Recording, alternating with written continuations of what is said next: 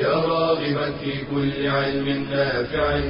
ينمو العلم ويتقدم تقنياته ومجالاته، ومعه نطور أدواتنا في تقديم العلم الشرعي. أكاديمية زاد أكاديمية ينبوعها صاف ليروي غلة الظمآن، والسيرة العلياء عطرة الشدى، طيب يفوح لأهل كل زمان. بشرى لنا زاد أكاديمية، للعلم كالأزهار في البستان. بسم الله الرحمن الرحيم، الحمد لله رب العالمين، وصلى الله وسلم وبارك على المبعوث رحمة للعالمين سيدنا محمد وعلى آله وصحبه ومن اهتدى بهديه واستنى بسنته إلى يوم الدين. أما بعد، تحدثنا في الحلقة الماضية عن مزاحه صلى الله عليه وآله وسلم، وقلنا أن هنالك أعظم التوازن عند سيد البشر بأبي هو أمي عليه أفضل الصلاة وأتم السلام، فكان يمازح لكنه في الوقت ذاته كان يغضب، وهذا من كمال بشريته عليه الصلاة والسلام، لأن الذي لا يغضب هذا لا إحساس عنده، إنسان يحصل له ما يحصل فلا يغضب البتة، هذا في خلل. نعم، كان عليه الصلاة والسلام ربما يحلم في أوقات نغضب نحن فيها، لأنه معلم صلى الله عليه وآله وسلم، لأنه أسوة وقدوة. فمثلا يأتيه أعرابي فيجذبه من ردائه النجراني الغليظ جبذة تؤثر في عاتقه، ويأتيه من خلفه فيعني يفزعه ويقول يا محمد أعطني من مال الله الذي عندك، فيبتسم صلى الله عليه وسلم ويأمر له بعطاء. أحدنا لو حصل هذا الموقف معه لقام كما يعني نقول بالعامية فدعس في بطنه من شدة غضبه، وأقل القليل ما يعطيه شيء، لكن ليس هذا بخلقه عليه الصلاة والسلام. طيب كيف إذن كان يغضب؟ شوف، ما كان يغضب لنفسه عليه الصلاة والسلام قط، كما جاء عن أم عائشة ما انتقم عليه الصلاة والسلام لنفسه قط إلا أن تنتهك حرمة من حرمات الله عز وجل. فكان يغضب لله، وكان يغضب، كانت يحمر وجهه وتنتفخ أوداجه عليه الصلاة والسلام. طيب إذن كيف نضبط مسألة الغضب؟ الغضب للذات المحمود أنك تتجاوز عنه ولا تفعله. أحد شتمك تجاوز، أحد أساء إليك غض الطرف، أحد ما قام بتقديرك كما ينبغي كن أنت الأفضل. لكن أمور الشرع، المنكرات، المحرمات ترتكب أمامك وأن تبتسم وأنت يعني ما شاء الله تبارك الله ما تتأثر ما تنفعل، لا، فيك خلل، هنالك خلل، وأنت لست على الجادة ولست على السنة. هذه أمثلة لغضبه عليه الصلاة والسلام، ربما يعني نستشعر منها كيف ينبغي أن تكون أحوالنا. عن عبد الله بن عمرو رضي الله عنهما قال هجرت، يعني أتيت في وقت الهاجرة وهو نصف النهار، هجرت إلى رسول الله صلى الله عليه وآله وسلم يوما، فسمع أصوات رجلين اختلفا في آية في المسجد، رجلان يختلفان في آية من الآيات، هم لا يختلفان في استنباط حكم فقهي، هم يختلفان فيما أمروا بالإيمان به دون تأويل، كأن تكون مثلا من المتشابه من القرآن، المحكم المتشابه، الراسخون في العلم يقولون آمنا به كل من عند ربنا، هذا تأويله ما يعلمه إلا الله عز وجل، فهو سمع هذين الصحابيين يختلفان في آية من آيات المتشابه، فخرج عليهما صلى الله عليه وسلم. يقول عبد الله بن عمرو: خرج علينا عليه الصلاة والسلام يعرف في وجهه الغضب.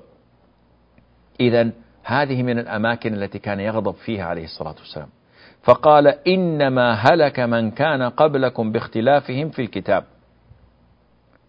إذن لا بد للمسلم أن لا يختلف في كتاب الله عز وجل، وأن لا يضرب بعضه ببعض.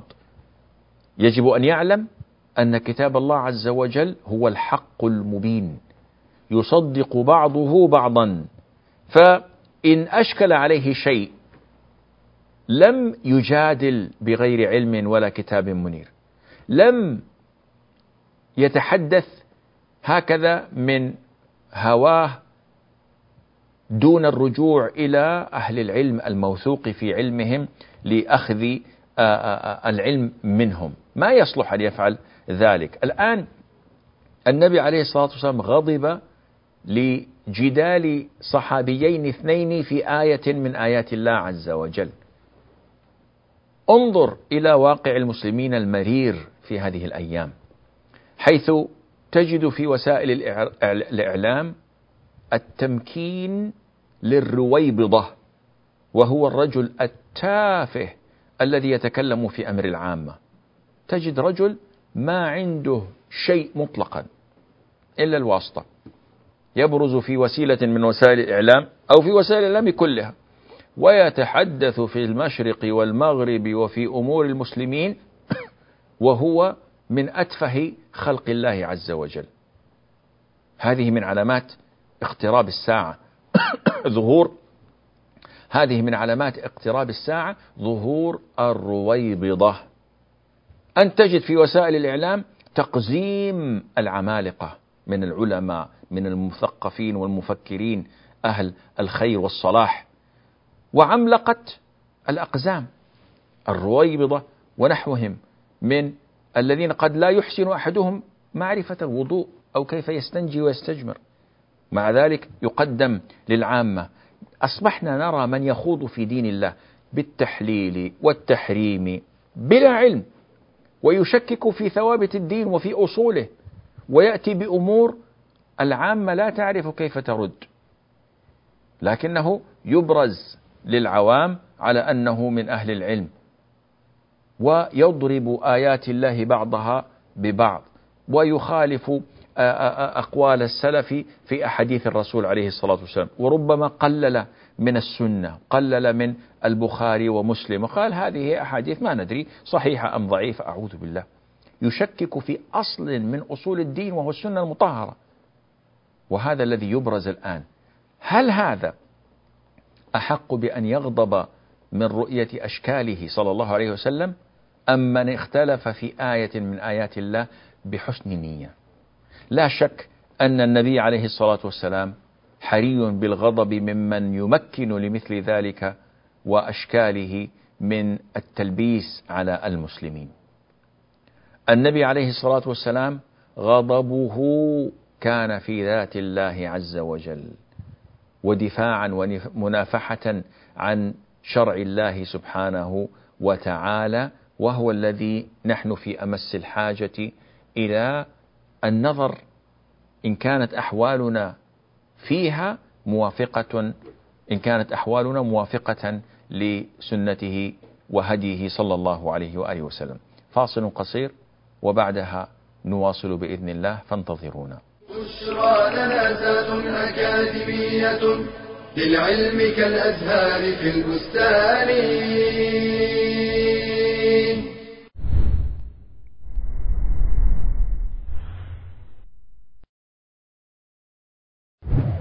مليار و300 مليون طن من الأطعمة تتحول إلى صناديق القمامة سنويا، وهو ما يعادل ثلث إنتاج العالم من الطعام، ويتسبب هذا في خسارة مادية تقدر ب750 مليار دولار في كل عام. هذا ما أكدته منظمة الأمم المتحدة للأغذية والزراعة. يحدث كل هذا في ظل وجود 870 مليونا من الجائعين يوميا. وصدق من قال: ما رأيت إسرافا إلا وبجانبه حق مضيع، ففي الوقت الذي يموت فيه عشرات الآلاف من الأطفال جوعا بسبب نقص الغذاء، نجد أن دولة غربية ترمي وحدها أطعمة تبلغ قيمتها 19 مليارا من الدولارات في كل عام، ودولة أوروبية أخرى تهدر 100 طن من الطماطم في مهرجان سنوي يعرف بمهرجان التراشق بالطماطم. وفي دراسة لإحدى الشركات المتخصصة وجد أن 80% من قمامة إحدى الدول العربية كانت عبارة عن طعام. قال تعالى: وكلوا واشربوا ولا تسرفوا إنه لا يحب المسرفين. فلنتدارك الأمر قبل أن يؤول بنا الحال إلى مصير المسرفين. فثمة دول معاصرة اشتهرت بشدة النعيم والإسراف، ثم دارت الأيام واشتهرت بالمجاعة والقحط. فلنحرص جميعا على الاقتصاد في الطعام، وأن نأتي به على قدر الاحتياج، وإذا تبقى منه شيء فلنحتفظ به للوجبة التالية، أو لنعطيه للمحتاجين بعد أن نغلفه. وإذا كان الطعام لا يصلح للإنسان فلنجمعه في صندوق، ولنجعله غذاء للطيور والحيوان، ففي كل كبد رطبة أجر. ولنتذكر دوما قول الله تعالى: ثم لتسألن يومئذ عن النعيم.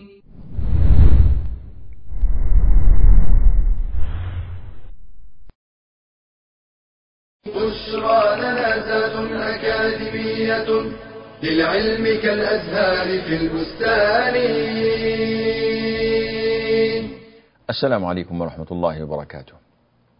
أيضا شبيها بما تقدم ذكره في غضبه عليه الصلاة والسلام عند الخلاف والنزاع في آية من آيات الله، ما جاء عن أبي هريرة رضي الله عنه قال: خرج علينا رسول الله صلى الله عليه وآله وسلم ونحن نتنازع في القدر. القدر أحد أركان الإيمان الذي لا يستقيم إسلام أحد بدونه، فغضب صلى الله عليه وسلم حتى احمر وجهه، فقال: أبي هذا أمرتم؟ أم بهذا أرسلت إليكم؟ ألهذا خلقتم؟ تضربون القرآن بعضه ببعض؟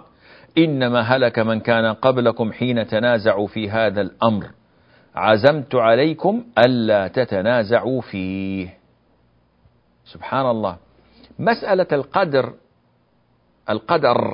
والنقاش فيه، طيب الله عز وجل قدر هذا علي، فكيف يعذبني على ما قدر وكذا، وتشرح وتتكلم عن أركان القدر من الكتابة والخلق والعلم وإلى يعني إلى غير ذلك. النقاش العلمي أو تبيان ذلك للناس لا حرج فيه، المشكلة في الجدال الذي يريد أن ينتصر لرأيه فيطرح الشبهات بلا حجج فقط لينتصر أو ليشكك، هذا هو المنهي عنه. وقضية القدر هي من أخطر القضايا وأغمضها، ولذلك قال علي رضي الله عنه: القدر سر الله في خلقه فلا تكلفوه.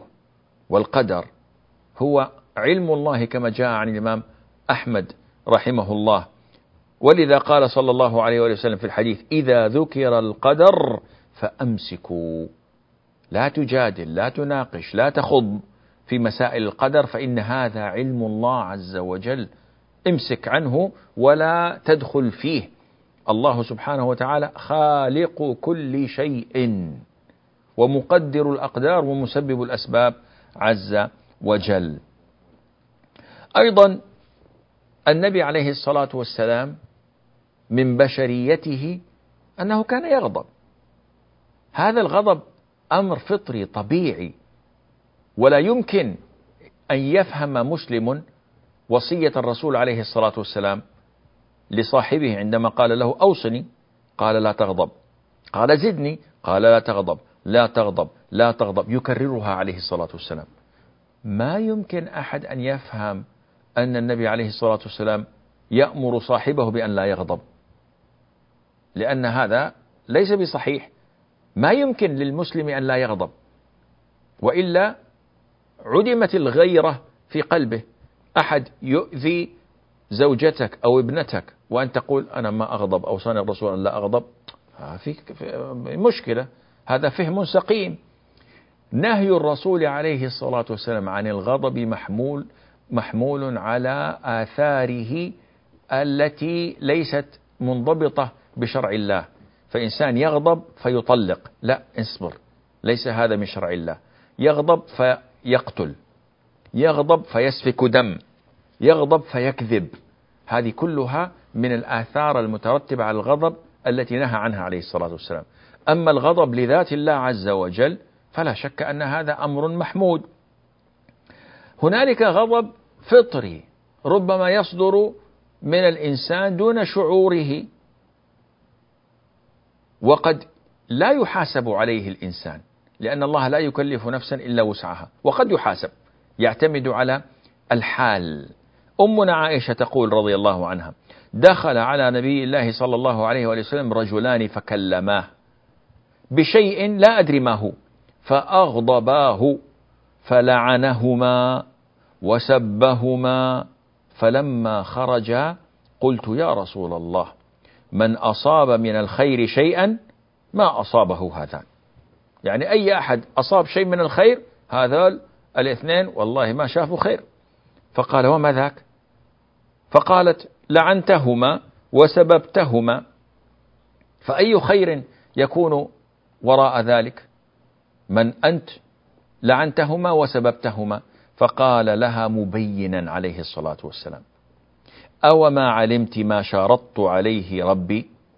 قلت اللهم إنما أنا بشر، فأي المسلمين لعنته أو سببته فاجعله له زكاة وأجرا. رواه الإمام مسلم في الصحيح. الله أكبر. إذن هذا يبين لك شفقة النبي عليه الصلاة والسلام وعنايته بمصالح الأمة والاحتياط لهم، كما يقول الإمام النووي رحمه الله، والرغبة في كل ما ينفعهم. هذه الرواية تبين لنا الروايات الأخرى أن الدعاء أو السب أو اللعن من النبي عليه الصلاة والسلام إنما هو دعاء رحمة وكفارة وزكاة، إذا لم يكن هذا الذي دعا عليه أهلا ومستحقا للعن والسب. فقد دعا الرسول عليه الصلاة والسلام على الكفار وأن يملأ الله بطونهم وبيوتهم وقبورهم نارا، دعا الرسول عليه الصلاة والسلام ولعن آكل الربا ولعن السارق ولعن الراشي وهكذا. فهؤلاء ليسوا داخلين ضمن الاستثناء بأن تكون هذه اللعنة أو ذلك السب زكاة ورحمة وقربة لهم يوم القيامة. لماذا؟ لأنهم مستحقون لهذا اللعن. فقد يسأل سائل: كيف يدعو الرسول عليه الصلاة والسلام ويلعن من ليس مستحقا للعن؟ فأجاب العلماء بجوابين اثنين: أحدهما أن المراد ليس بأهل لذلك عند الله، فهذا الذي تم لعنه أو سبه ليس مرادا بذلك وفي باطن الأمر، لكنه في الظاهر فعل ما يستوجب ذلك، فيظهر له عليه الصلاة والسلام استحقاقه لذلك بأمارة شرعية، ويكون في باطن الأمر ليس أهلا بذلك، وهو صلى الله عليه وسلم أمور بالحكم بالظاهر والله يتولى السرائر. كيف؟ يعني مثال، قد يأتي رجل فيفعل أمرا يستوجب المذمة والملامة، لكنه في باطن الأمر ليس أهلا لذلك، فيقوم عليه الصلاة والسلام بحكم بشريته بعد أن أغضبه الرجل لأمر شرعي بلعنه أو بسبه. وهذه حالات جدا نادرة، يعني لا تكاد تذكر أو تحصى، لكنها تظهر لنا بشريته عليه الصلاة والسلام. يقوم عليه الصلاة والسلام بعد أن رأى من الرجل ما رأى بلعنه أو بسبه، فهذا اللعن والسب لأنه مستوجب له في الظاهر لكنه في حقيقة الأمر ليس أهلا له، الله عز وجل يجعله له زكاة ورحمة ومغفرة وقربة يوم القيامة. مثل ما يأتي رجل من الصحابة فيقول للرسول عليه الصلاة والسلام إن اليهود يعني يعتزلون النساء في الحيض، فهل نعتزلهم يا رسول الله؟ فينهى عن ذلك عليه الصلاة والسلام. ثم يقوم رجل فيذكر الشق المضاد فيقول أفلا نجامعهم في الحيض يا رسول الله؟ فيغضب من ذلك عليه الصلاة والسلام. وهذا فيه تكلف وفيه مضادة لأمر الله وشرعه. ربما الرجل سأل وهو الغالب عن حسن نية ورغبة في التيسير، لكنه مخالف للقرآن ومخالف لشرع الله، فربما استحق على ذلك شيئا من اللعن أو من السب، ولكنه في باطن الأمر ليس له مستحقا، فجعلت له كفارة وزكاة. أما الأمر الثاني وهو أن ما وقع من سبه ولعنه عليه الصلاة والسلام لمن ليس لذلك بأهل إنما كان غير مقصودا، وهو مما جرت العرب في عادتها عليه في وصل كلامها بلا نية، كقول الرجل تربت يمينك، كقوله لمعاذ مثلا ثكلتك أمك. يعني هل يدعو أن على معاذ أن يموت بحيث أن أمه تصبح ثكلة؟ أبدا، لكن هذا مما درج على لسان العرب ولا يقصدونه، كقوله عقرى حلقى عن صفية بنت حيي رضي الله عنها وأرضاها عن أمنا، عندما أراد أن يخرج من مكة ويرجع فقالوا له إنها يعني حائض وأنها لم تطف طواف الوداع، فقال عقرى حلقة، يعني هل يقصد أنها تعقر فتذبح ويحلق رأسها؟ أبدا، إنما هو من كلام العرب ولا يقصدون بشيء من ذلك حقيقة الدعاء، ولأن الرسول ما قصده حقيقة عليه الصلاة والسلام، فسأل الله أن يجعل ذلك رحمة وكفارة وقربة وطهورا وأجرا على من فعل ذلك تجاهه بلا قصد، وإلا فالأصل أن الرسول عليه الصلاة والسلام لم يكن متفحشا ولا لعانا ولا منتقما لنفسه. قيل له يا رسول الله ادعو الله على دوس عوضا عن الدعاء عليهم، قال اللهم اهد دوسا، وقال اللهم اغفر لقومي فإنهم لا يعلمون. فاصل قصير وبعدها نواصل بإذن الله، فارتقبونا. للعلم كالأزهار في البستان.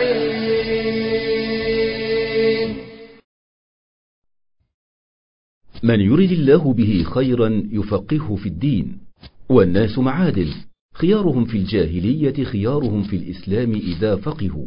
من هنا حق للمرأة أن تسعى للتفقه في الدين وتعلم الضروري من أحكامه، فتصحح عبادتها وتقوم بمسؤوليتها تجاه زوجها وأولادها وأهل بيتها ومجتمعها. وينبغي للمرأة أن تبدأ بفروض الأعيان، فتتعلم الطهارة والصلاة والصيام وما يخصها من أحكام كالحيض والحمل والرضاعة وغير ذلك. فإذا أرادت عبادة أو معاملة وجب عليها تعلم أحكامها، كأن تريد الحج فتتعلم أحكامه، ويتوفر لها مال فتتعلم كيف تخرج زكاته. وتاريخ الأمة زاخر بالعالمات الفقيهات، ويأتي على رأسهن عائشة أم المؤمنين رضي الله عنها. قال عروة بن الزبير ما رأيت أحدا أعلم بشعر ولا فريضة ولا أعلم بفقه من عائشة. ومنهن عمرة بنت عبد الرحمن الأنصارية. قال القاسم بن محمد للزهري عليك بعمرة بنت عبد الرحمن فإنها كانت في حجر عائشة. قال فأتيتها فوجدتها بحرا لا ينزف. ومنهن فاطمة بنت علاء الدين السمرقندي، كانت فقيهة عالمة، وقد بلغ من فقهها أن والدها كانت لا تأتيه الفتوى إلا وعرضها عليها وسمع رأيها بها، فكانت الفتوى تخرج وبها توقيعان، توقيعه وتوقيع ابنته. حفظت فاطمة كتاب أبيها المسمى تحفة الطالب، والذي شرحه الكاساني في بدائع الصنائع، ففرح به علاء الدين وزوجه ابنته فاطمة. فقال الفقهاء: شرح تحفته وزوجه ابنته. وبعد زواجها من الكاساني استمرت الفتوى تخرج من بيت أبيها السمرقندي بتوقيعه وتوقيع ابنته فاطمة، وانضم إلى توقيعهما توقيع ثالث جديد هو توقيع زوجها الكاساني.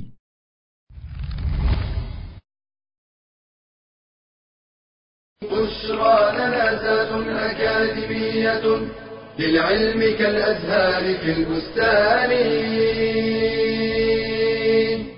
السلام عليكم ورحمة الله وبركاته. إذن رسولنا عليه الصلاة والسلام لم يكن أبدا فحاشا ولا لعانا ولا طعانا ولا سبابا كما يقول أنس رضي الله عنه. كان ربما مرة إذا زاد الأمر وأراد أن يعاتب أحدنا قال عند العتاب: ما له ترب جبينه. رواه البخاري في الصحيح. ما له ترب جبينه، أصاب جبينه التراب، هذا إن كثر منهم. فكل ما تقدم من الروايات التي فيها لعن أو سب لمن ليس له بأهل يؤخذ منها أنها على باب الدعاء له بالزكاة والقربة، وهذا خير لذلك الشخص. عن أبي مسعود رضي الله عنه قال: قال رجل، وهذا أيضا يظهر لك مواطن غضب النبي عليه الصلاة والسلام، قال رجل: يا رسول الله، إني لا أتأخر عن الصلاة في الفجر مما يطيل بنا فلان فيها. فغضب صلى الله عليه وآله وسلم، ما رأيته غضب في موضع كان أشد غضبا منه يومئذ. ثم قال: يا أيها الناس، إن منكم منفرين، فمن أما الناس فليتجوز، فإن خلفه الضعيف والكبير وذا الحاجة. غضب النبي عليه الصلاة والسلام ما كان لنفسه. التطويل في صلاة الفجر أمر طيب، قرآن الفجر مشهود، لكن الإضرار بالناس والإثقال عليهم وتنفيرهم من الدين، هذا الأمر الذي لا يمكن أن يقبل به عليه الصلاة والسلام.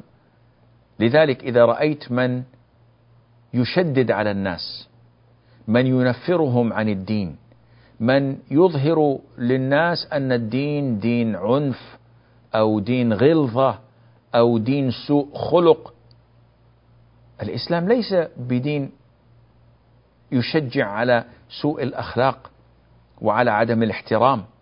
فإن رأيت ممن ينتسب إلى الدين وفيه هذه الأخلاق الشرسة أو السيئة أو شيء من التطرف والشدة، فاعلم أن هذا مما يغضب النبي عليه الصلاة والسلام.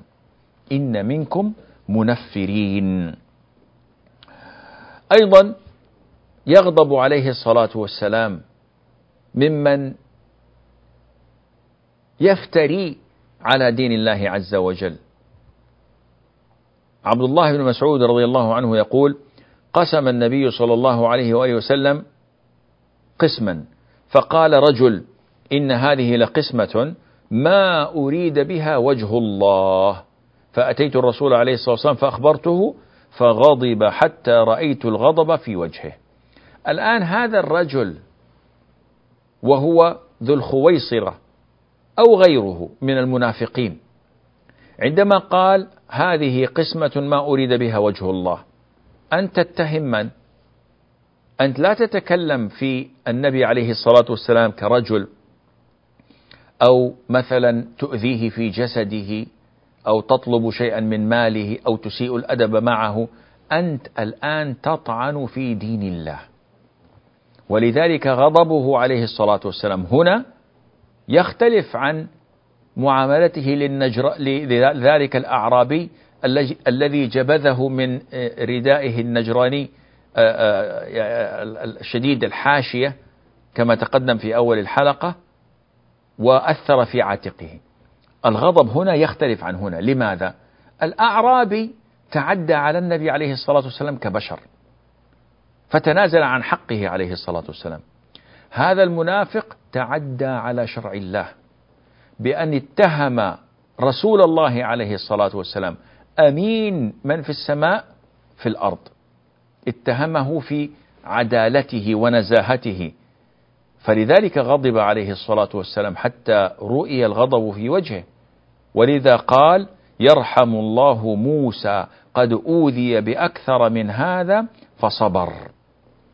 إذن المسألة يعني فيها أمر، وهو أن الغضب يكون لدين الله لا لنفسي وذاتي ولشخصي، إنما منافحة ودفاعا عن شرع الله عز وجل.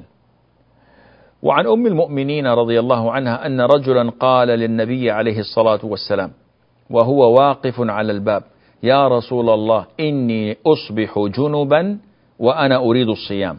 فقال عليه الصلاة والسلام: وأنا أصبح جنبا وأنا أريد الصيام فأغتسل وأصوم.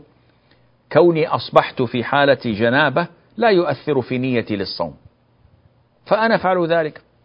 الرجل كأنه ظن أن هذا خاص بالنبي عليه الصلاة والسلام، فقال: يا رسول الله إنك لست مثلنا، قد غفر الله لك ما تقدم من ذنبك وما تأخر.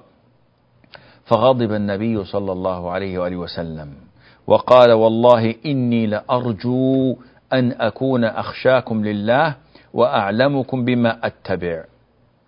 إذن غضبه عليه الصلاة والسلام هنا لأنه هذا الرجل تعدى على التشريع، فالرسول عندما كان عليه الصلاة والسلام يذكر له صنيعه إذا أصبح جنبا كان يذكر حكما شرعيا لا يذكر حكما إنسانيا خاص به عليه الصلاة والسلام، إنما كان يذكر الحكم الشرعي، ولذلك غضب. أيضا هذا حديث آخر يظهر لنا صورة من صور غضبه عليه الصلاة والسلام. أنس بن مالك رضي الله عنه قال: رأى النبي صلى الله عليه وآله وسلم نخامة في قبلة المسجد فغضب حتى احمر وجهه. الآن الإنسان لما يبصق نخامة من صدره تخرج في قبلة المسجد، هذا أغلب الظن أنه فعل ذلك وهو يصلي، ومن فعل ذلك فقد أتى أمرا محرما وعظيما. كيف تصلي وتبصق؟ بعض الإخوان يكون في فمه مثلا شيء من المسواك وهو في الصلاة فإذا به يبصقه وهو مقابل لله عز وجل، ووجهه في اتجاه ربه عز وجل، يفعل هذا الفعل. رأى الرسول عليه الصلاة والسلام رجلا يبصق ذات يوم وهو يؤم الناس فقال: لا يصلي بكم إماما هذا بعد اليوم. هذا ما يصلح يتقدم للإمامة. ليش؟ لأنه ما يحسن الصلاة، يبصق في الصلاة في اتجاه القبلة وهو في صلاة، هذا ما يقدر الله عز وجل ولا يعظمه. فعندما رأى هذه النخامة غضب غضبا شديدا واحمر وجهه. فقامت امرأة من الأنصار فحكتها من الجدار لأنها رأت هذا الغضب، وجعلت مكانها خلوقا أي طيبا، يعني جاءت فطيبت المكان وزينته. فقال عليه الصلاة والسلام: ما أحسن هذا.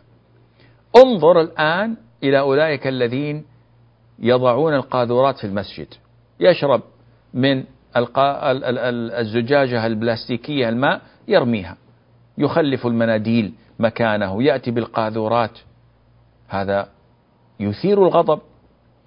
بعضهم يأتي بالأطعمة ويجعلها عند باب المسجد، تأتي القطط الضالة تأكل منها وتعيث في محيط المسجد الفساد. هو أراد خيرا ولكنه أساء إلى المسجد. تجد من القطط ما يدخل المسجد وربما لوث المنطقة المحيطة بالمسجد، لا هذا ما يصلح. إذن هذه الأشياء التي تغضب أو يغضب لها الإنسان عندما تنتهك حرمة المسجد، عندما يشق الإمام على المصلين. وأخيرا من المواقف التي غضب عندها النبي عليه الصلاة والسلام ما جاء عن عبد الله بن عمرو بن العاص رضي الله عنهما أنه أتى النبي عليه الصلاة والسلام عليه ثوبان معصفران. والعصفر هذا منهي في الثياب لأنه من تشبه الكفار، فغضب عليه الصلاة والسلام وقال اذهب فاطرحهما عنك. فقال عبد الله أين يا رسول الله؟ قال في النار، يعني اذهب فاحرقهما. في رواية قال أغسلهما يا رسول الله؟ قال لا، احرقهما. وهذا فيه أشد الوعيد والعقوبة على التشبه بالكفار. أين شبابنا اليوم من هذه البناطيل طيحني يا بابا واللو ويست؟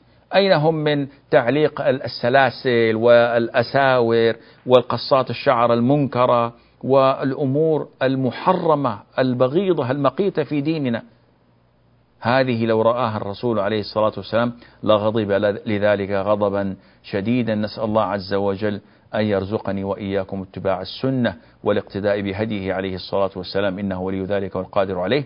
والسلام عليكم ورحمة الله وبركاته. يا راغبا في كل علم نافع، متطلعا لزيادة الإيمان، وتريد سهلا النوال ميسرا، يأتيك ميسورا بأي مكان. زاد أكاديمية ينبوعها صاف ليروي غلة الظمآن، والسيرة العلياء عطرة الشدى، طيب يفوح لأهل كل زمان. بشرى لنا زاد أكاديمية، للعلم كالأزهار في البستان.